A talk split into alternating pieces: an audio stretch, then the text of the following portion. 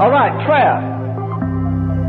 All earthly things with earth will fade away, but prayer grasps eternity. But I'm convinced of this God does not hear prayer, He hears desperate prayer. Prayer is not a position whether you kneel. Prayer is not a position, it's a disposition. You get to the place where you'd rather sweat, you'd rather weep in His presence than laugh in anybody else's presence. You'd rather God whisper a secret into your heart that breaks you than somebody give you the prizes that all the world covets. Prayer is almost the greatest human privilege that we have.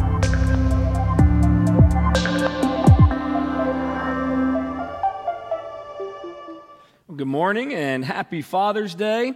Um, grateful for all of our dads in the room for sure. I don't know if my dad's watching this morning, but I have not told him Happy Father's Day. So, Dad, uh, Happy Father's Day, uh, just in case you're worshiping uh, with us this morning.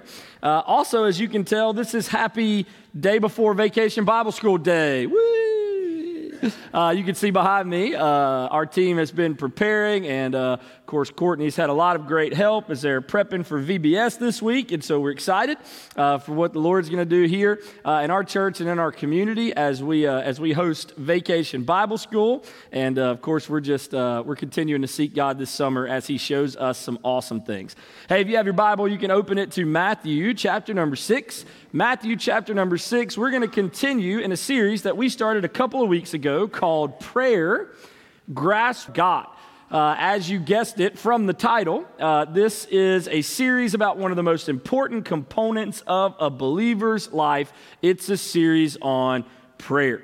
We believe as Christians that our power uh, is provided through prayer. And so we're spending several weeks talking about uh, what prayer is and what it means for us to spend time with the Lord. So, uh, in this series, the first thing we did was we answered the question, What is prayer? And really, we summed it up with one word. That word was communication. Prayer is really just us talking to God. Just like any other relationship that we have, it will not be healthy, it will not be growing, it certainly will not be close if we never talk to each other. And the reason is simple there is no relation without communication. And so we believe prayer is us communicating or talking with God. The next thing we did was we answered the question important. All right, I know what prayer is. It's me and God talking. Great. Why is it important for me to talk to God? And that was a simple answer as well because prayer is our power source for life. Just like anything else that requires power to operate or to accomplish the purpose in which it was created for, so does the believer, the follower of Jesus, need the power of God unleashed in their lives so that we can do what God has planned, what He has purposed, what He has created us to do. And so it's our power source. We need to pray. Well, this morning we're going to answer another question. If we know what prayer is and why prayer is important, then the next logical question would be how do we do it? How do I pray? Well, I don't know about you, but anytime that I want to learn something new, it helps me to see someone else do it. As a matter of fact, I can think of numerous examples in my life where watching someone else has helped me that I've wanted to do. Whether it was golf and watching the Masters and checking out the pros and where they put the ball and how they complete their swing and what's their grip. Now, I'm not ready for the Masters yet, but it helps watching the pros do it. Or when I was learning how to wakeboard, right? I remember watching someone else do it, how they held the rope, where they position the board, what way did they turn it when they came out of the water, all those kind of things, right? It helped me watching someone else do it.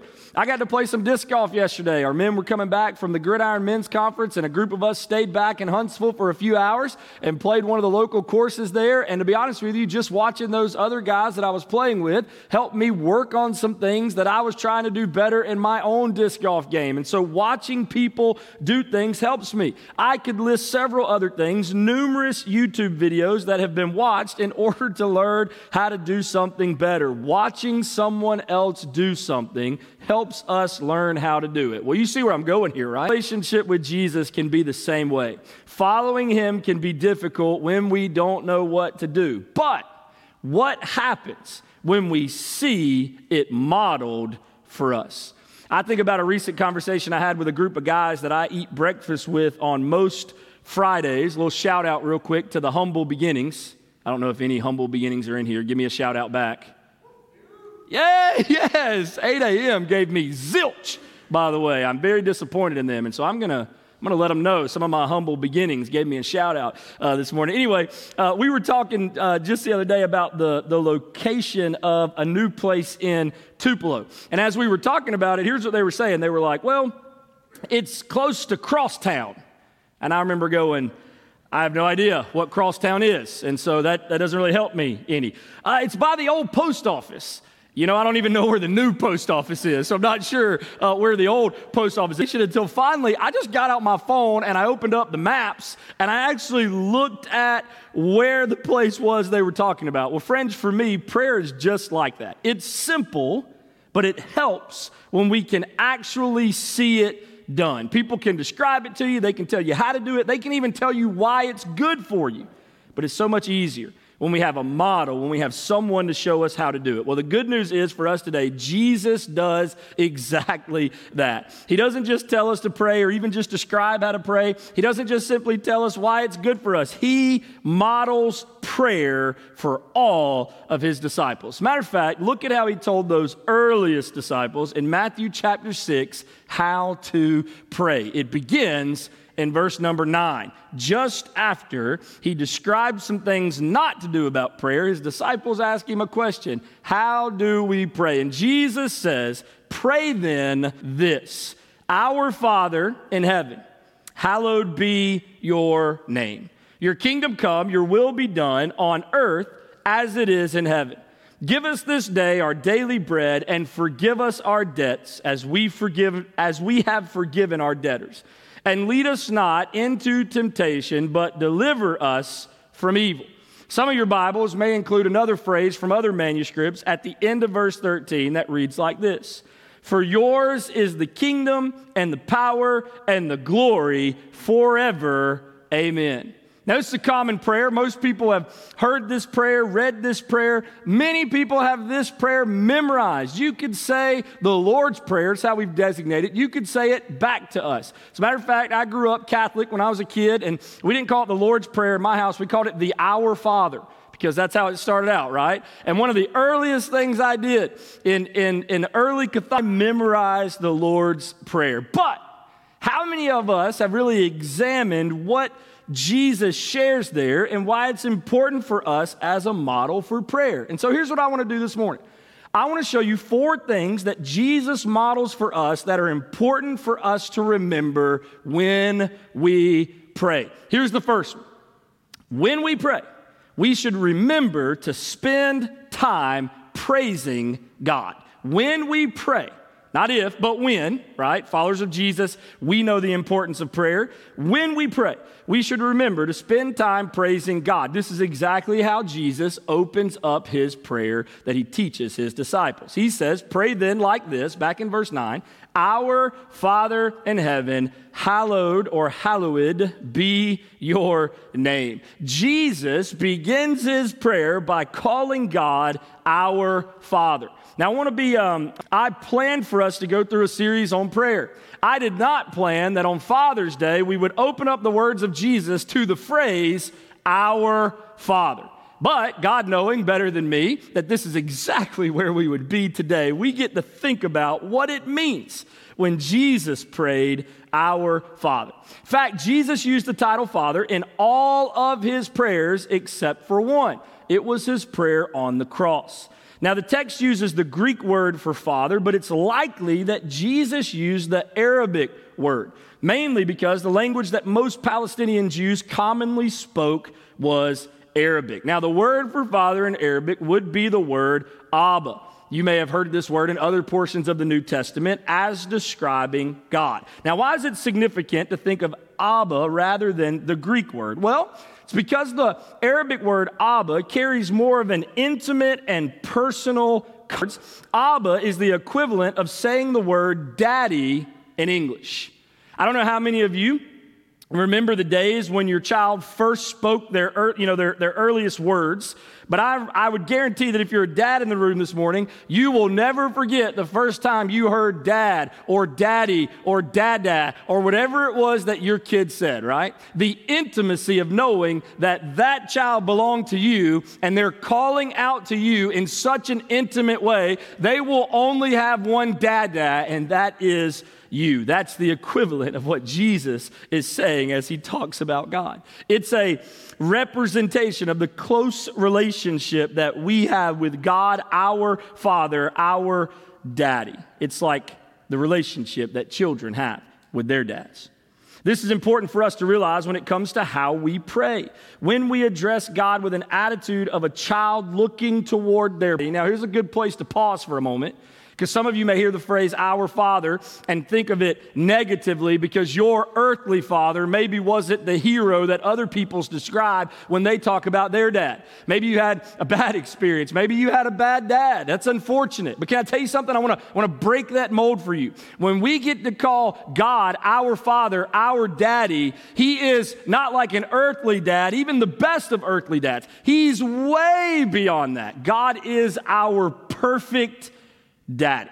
And we get to address him with an attitude of a child looking toward their perfect daddy. As a matter of fact, the word itself gives us a picture of how we come to God and what God is like when we do. Let me give you a couple examples of this. Addressing God as our Father means the end of fear.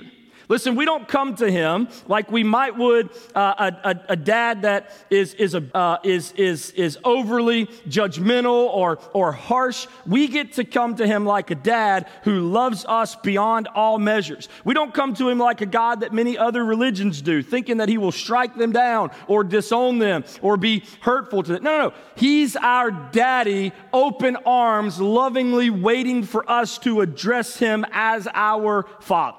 Addressing God as our Father settles uncertainties and gives us hope. You say, Danny, why? Because we can rely on our perfect daddy. This is why Jesus would remind his followers if you then, who are evil, know how to give good gifts to your children, how much more will your Father who is in heaven give good things to those who ask him? Addressing him as Father settles any uncertainties and gives hope because we can rely on him. Addressing God as our Father can dispel loneliness. Even if everyone else leaves us or forsakes us, our Father, our heavenly perfect daddy, never will. Addressing God as our Father can rid us of selfishness. You say, Danny, what do you mean? He is our Father. You know, there's no singular personal pronoun in the entire prayer that Jesus models. Why? Because we're a family in this together. We're not alone in this fight for the world. We are one in Christ. Addressing God as our Father settles the matter of resources. Jesus says, Our Father in heaven. Why is that significant? Because He can provide us with every resource we will ever need to accomplish His every purpose. I love how the Apostle Paul described this in Ephesians 1 3. He said, Blessed be the God and Father of our Lord Jesus Christ, who has blessed us in Christ with every spiritual blessing in the heavenly places. His resources, that is our Father. Addressing God as our Father settles the matter of obedience. God tells us plenty of times to honor our fathers and mothers, but even more so, if Jesus was willing to come and do the will of his Father, how much more should we? Obedience marks our relationship with God. Jesus said in Matthew 12, For whoever does the will of my Father in heaven is my brother and sister and mother, right? It's those who obey who are part of his family. Addressing God as our Father displays God's love and mercy toward us. Our Father, like the best of fathers, provides us with love and mercy even when we are disobedient. Luke 15 tells the entire story of a son who is so wayward, so far, so wicked that you would think nobody would take him back in. But when he comes back to his father, he is there with open arms. Friends, that's our father. That's what it means. That's what we get to call upon. That's the relationship that eat to have as we call out to a perfect heavenly daddy. There may be no better way to address God than as our Father. What a great way to begin our prayers to God by praising Him as our Father. But Jesus also puts into perspective the Father that we get to pray to. He uses the phrase, Hallowed be your name. God's name is hallowed, or as the New Living Translation puts it, to be kept holy. His name is holy. Now, the phrase your name is probably more important than we think about today. Names used to have more meaning and purpose than maybe they do now, especially the name of God. His name represents not just a title, but it represents all that he is his character, his plan, his will. You don't believe me? Listen to this from Exodus. The Lord descended in the cloud and stood with him there and proclaimed the name of the Lord. He proclaimed his own name. You ready? Here's what he said The Lord passed before him and proclaimed, the Lord, the Lord, a God merciful and gracious, slow to anger, and abounding in steadfast love and faithfulness, keeping steadfast love for thousands, forgiving iniquity and transgression and sin. It was more than just a title. When God proclaimed his name, it was not simply God, it was all the characteristics that God has. We love God not simply because of his name, but because of all that his name represents. Here's what the psalmist wrote in 9, verse 10 And those who know your name put their trust in you, for you, O Lord, have not forsaken those who seek you. Psalmist also put it this way in 717 I will give to the Lord the thanks due his righteousness and praise to the name of the Lord the Most High. Psalm 27, the psalmist wrote, Some trust in chariots and some in horses, but we trust in the name of the Lord our God. Jesus meant way more than simply your name as a title. He spoke of the fullness of God's person. As a matter of fact, the Old Testament is filled with way more names than just the name God. Why? Because there were so many things that needed to be used to describe who he actually was. Whether it was Elohim, the creator God, or El Elyon, the possessor of heaven and earth, or Jehovah Jireh, the Lord is my provider, or Jehovah Shalom, the Lord our peace. We could go on and on and on, but I'm going to be honest with you. When Jesus is making this prayer, he really is the best representation of the name of God. Everything he did was to show us what God is like. As a matter of fact, here's what he said in John 17, 6. Manifested your name to the people that you gave me. I have manifested your name. Was Jesus saying that he just claimed the name of God? No.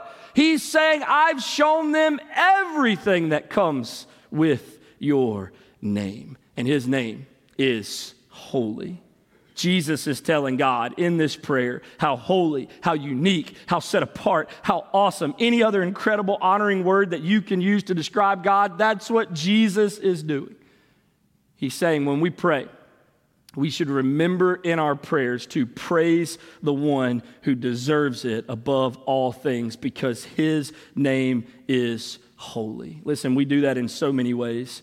We make sure his name is holy, it's hallowed when we acknowledge that he exists, when we have true knowledge of him, when we are aware of his presence in our life, when we conform to his will, when we attract other people to him. That list could go on and. In fact, that's why the tag is included at the end of verse 13 in this prayer. Listen, the earliest manuscripts don't have it. Maybe it's not a part of the original text. That might be why it's not in your Bible, but whether it should be there or not, it is still true of God. Here's what it says For your Yours is the kingdom and the power and the glory forever. Amen. Jesus is praising the one who deserves it above all others. Friends, every day it should be our pleasure to spend time with God praising His name. Why? He is our Father. His name is holy and perfect. It is hallowed. He gives us our daily bread. He provides for all that we need. He forgives our sin. He delivers us from evil. He is more than any of our words can ever describe. He is our Father in heaven, and hallowed be your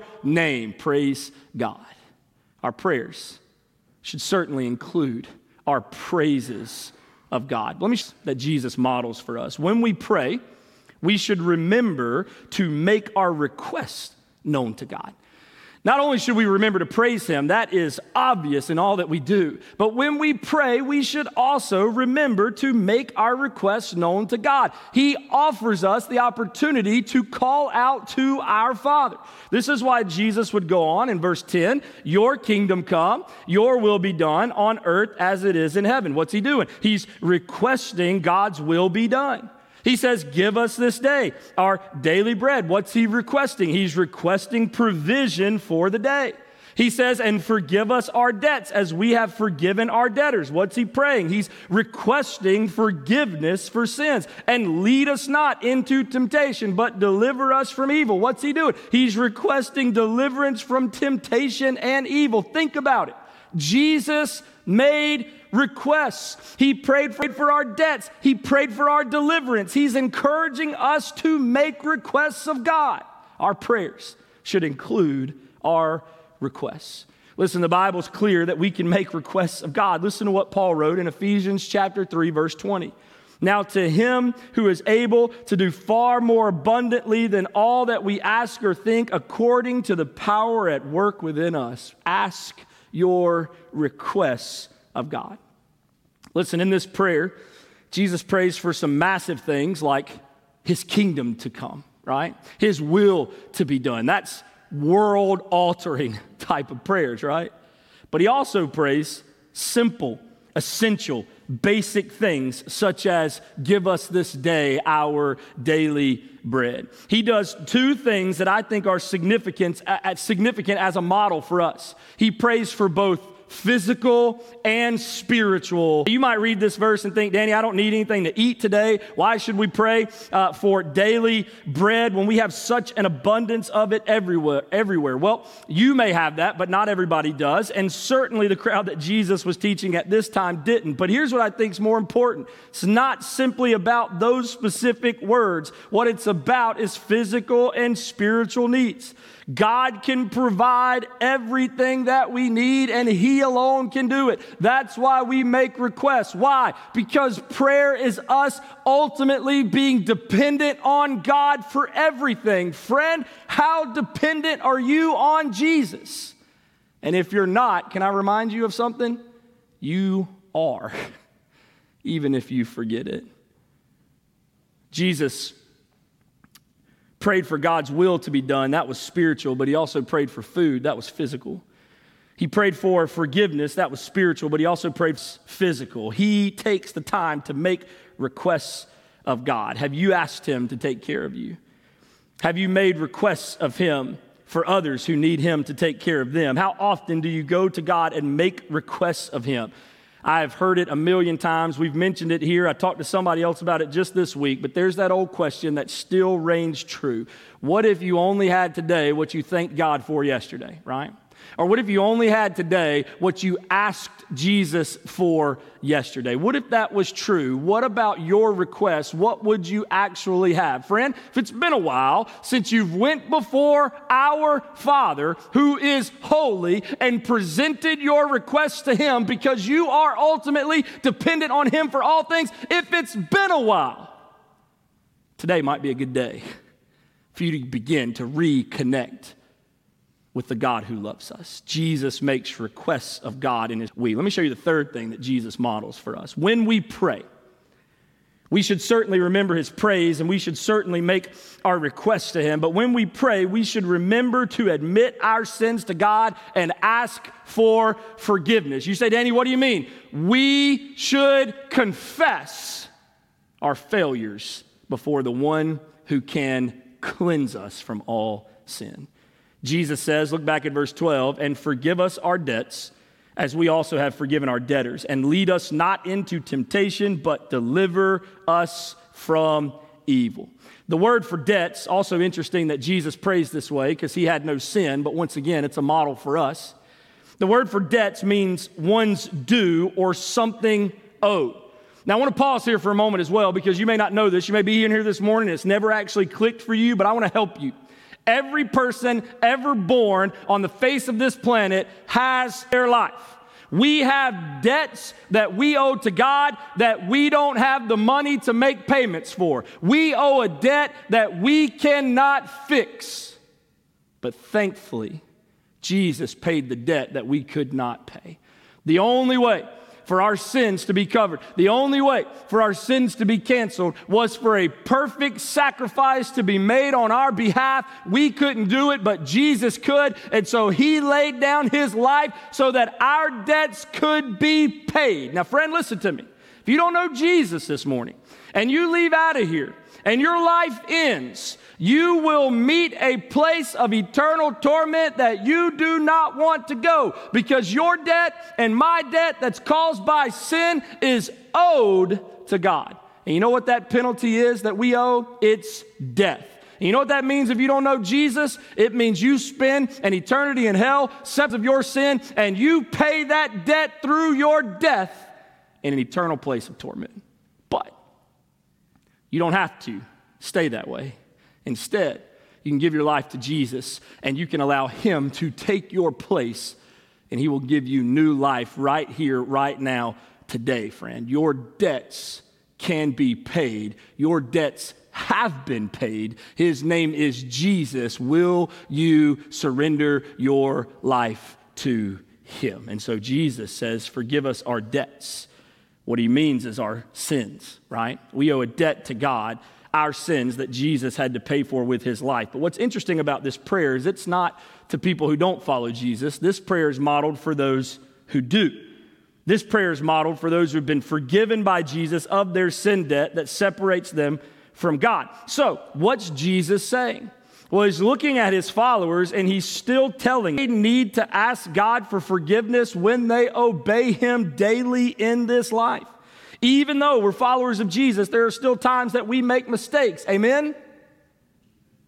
Okay, three of you still make mistakes after you met Jesus. Let me tell you what John says about that in 1 John chapter 1. You ready? If we say we have no sin, we deceive ourselves and the truth is not in us. You know what that is in modern language? You're a liar if you say you have no sin. Of course, we still make mistakes and we still sin. But John goes on.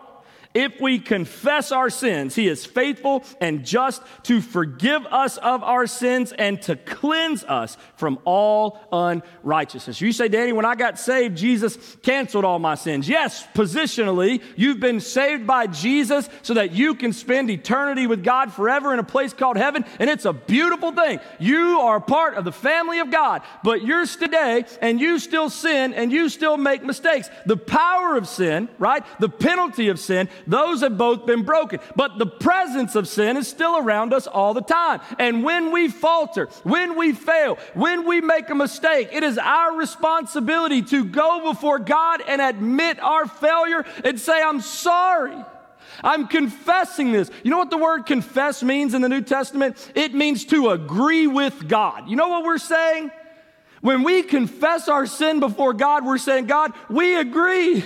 This is wrong. This is bad. We don't want it. Help us, cleanse us, make us better so that we won't live that way anymore. Friend, when's the last time you fell before God and confessed your sin before Him? There's a story in John chapter 13 where Jesus is washing the feet of his disciples. It's during the time when they celebrated the last times with Jesus for his crucifixion. But anyway, he's walking through washing all the feet of his disciples until he comes to one guy. Anybody want to guess who it was? Peter. That's right. It was always Peter, by the way. By the way, if I was one of the disciples in the New Testament, it wouldn't have been Peter, it would have been Danny. Anybody else with me on that?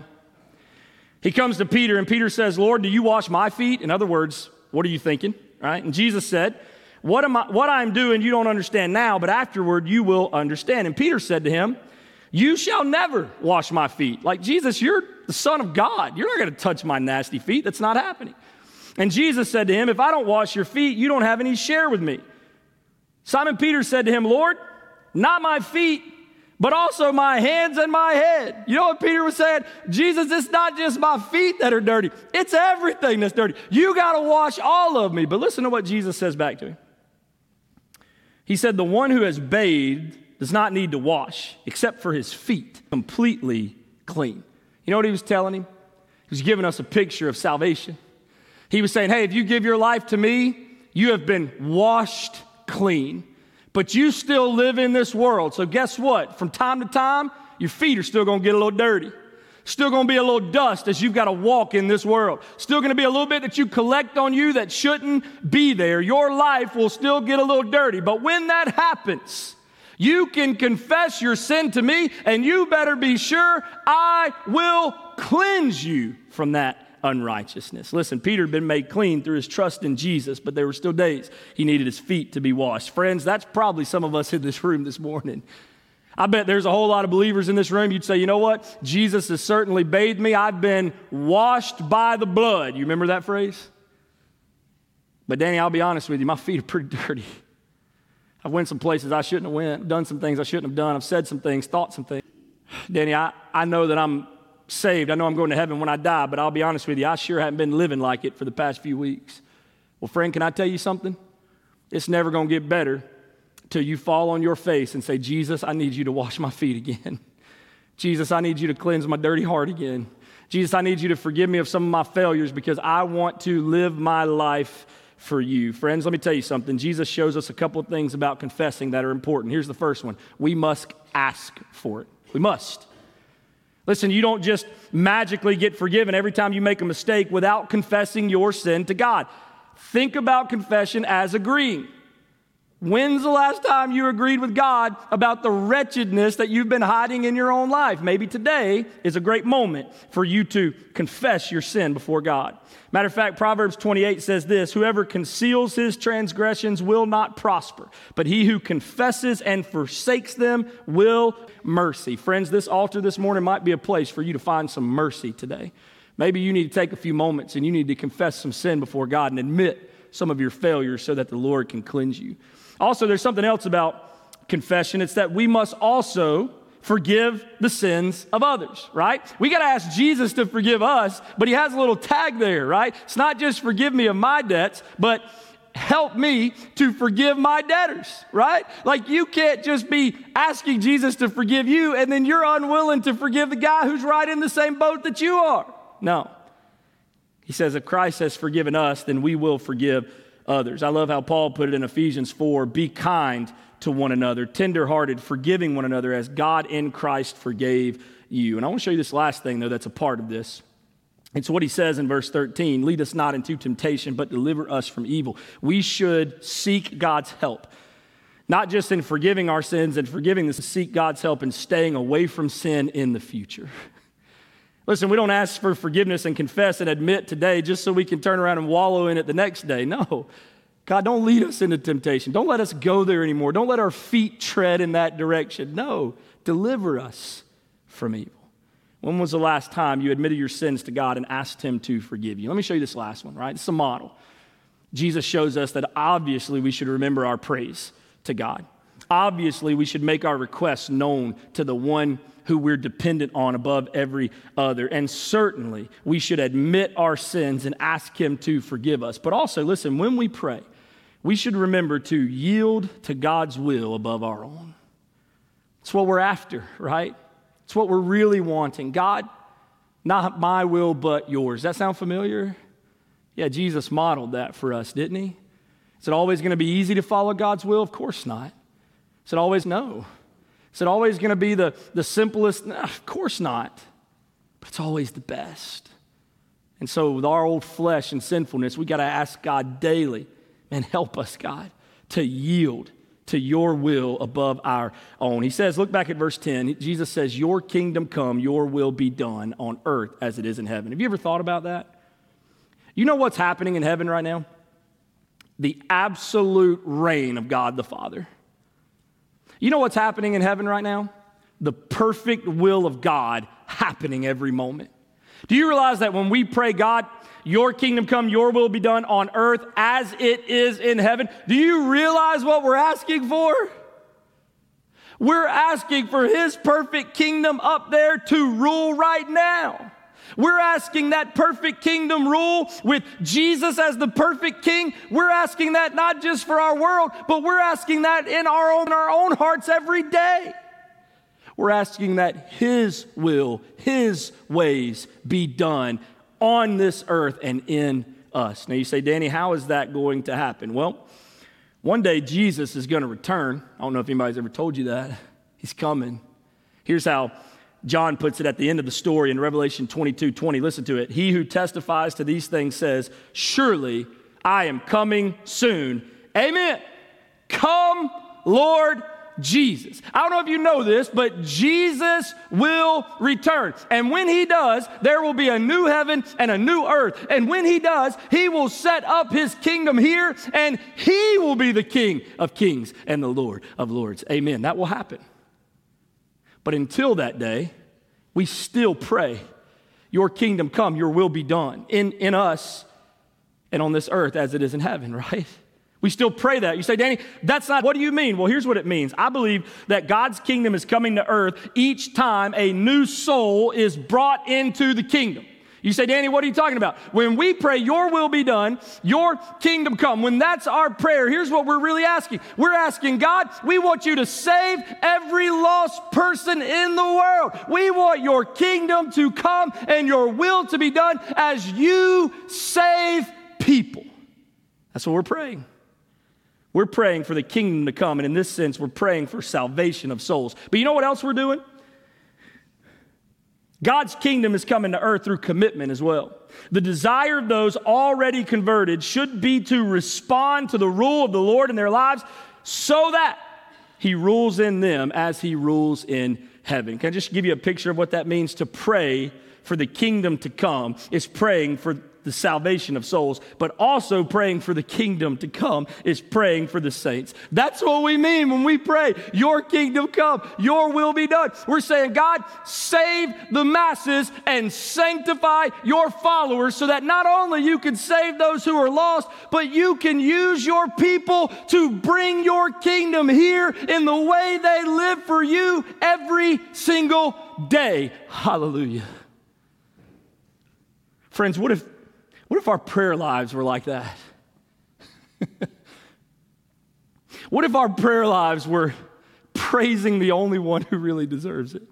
What if that constituted our prayers? What if our prayers were making requests of God, not because He's a genie and can grant our every wish? No, no. We're making requests of God because we're dependent on Him for everything. What if that's what our prayer lives look like? What if our prayer lives were us admitting how weak and feeble we really are.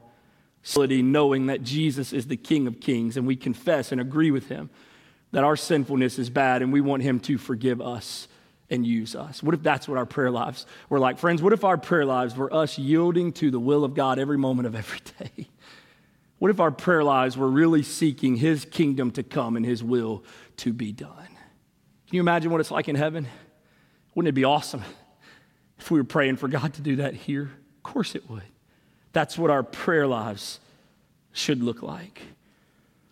Listen, I'm left with the same question that we've ended with every single week. Here it is How is your prayer life? Listen, friends, Jesus makes no mention of where prayer should take place. He makes no mention of when prayer should take place. He makes no mention of specific attire or postures that should take place. No, listen, in any posture, in any attire, at any time, in any place, under any circumstance, prayer is appropriate. It should be a total way of life, an open and constant communion with God. So when Jesus said then, pray then like this, I don't think he meant for us to pray these words specifically in some kind of repetition. Now, if you do that, I'm not saying it's wrong, but I think he was giving us a model, and I want to show you a little acrostic. Look at this on the screen. I think the model looks like this. I use the word pray to help me remember how we should pray to Jesus. You say, Danny, what do you mean? Well, through the Lord's Prayer in Matthew 6, I think these are the four components he teaches. Do you praise him when you pray? Acknowledging Him as everything?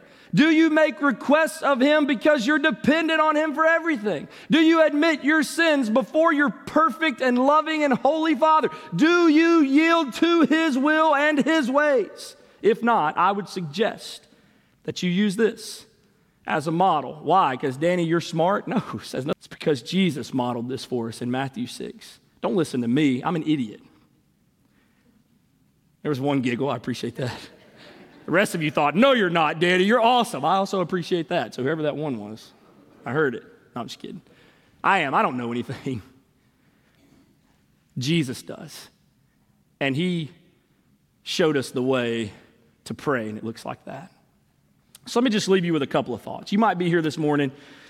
You might not have a relationship with Jesus at all. You might say, Danny, I, I don't even, I, I, don't, I don't know much about Jesus. I don't, I don't really know what a relationship with him looks like. I, certainly don't know how to pray. That might be you. Well, let me tell you something, friends. When Jesus modeled his prayer and he began with the phrase, Our Father, if you're here this morning, you don't know Jesus, you can't even begin the prayer. You want to know why? You can't say, Our Father to him because he's not your Father. But can I give you some good news? He can be. Right now, this morning, you know what you could decide to do? You could decide to pray and say, God, I want you to be my Father. I want you to save me from my sin. You can today confess Him as your Lord and Savior, and you can begin a relationship with the Father that you can now start praying to. Hey, listen, if that's you, I'm gonna be in that lobby in just a few moments. I'd love for you to meet me back there. I'll take my Bible, I'll show you exactly what it means to have God as your Father. I'd love for you to begin a relationship with Jesus. But you know what I know is most likely? Most of you know Him, and praise God, I'm thankful that's the case. So then you say, Danny, why are we reading a prayer we've read a hundred times? Why are we looking at something that I've memorized years ago when I was a little kid? Here's why. Because are we are we praying like that? Listen, if you're a follower of Jesus, that should be what prayer looks like. It shouldn't be like a sailor who only uses the pumps when the water comes in, right? No, no, it should be like, no matter what, we're saying, Jesus, we need you. And he shows us exactly how to pray. And can I just tell you something? We're about to have the opportunity to do it. And so I wonder if you're here and you know you hadn't praised him in a while. Maybe you should take a few moments and do that. Maybe you haven't made any requests of him for your physical, spiritual. Maybe you haven't depended on him in a while. Hey, maybe you should this morning. Maybe for you, it's, it's more about sin and you've got a lot of unconfessed sin in your life. That might be you. Hey, friend, this altar will be open. Matter of fact, you can turn your pew into an altar. You don't have to do anything. You can just close your eyes and pray right there with God. You don't need me, you need Him.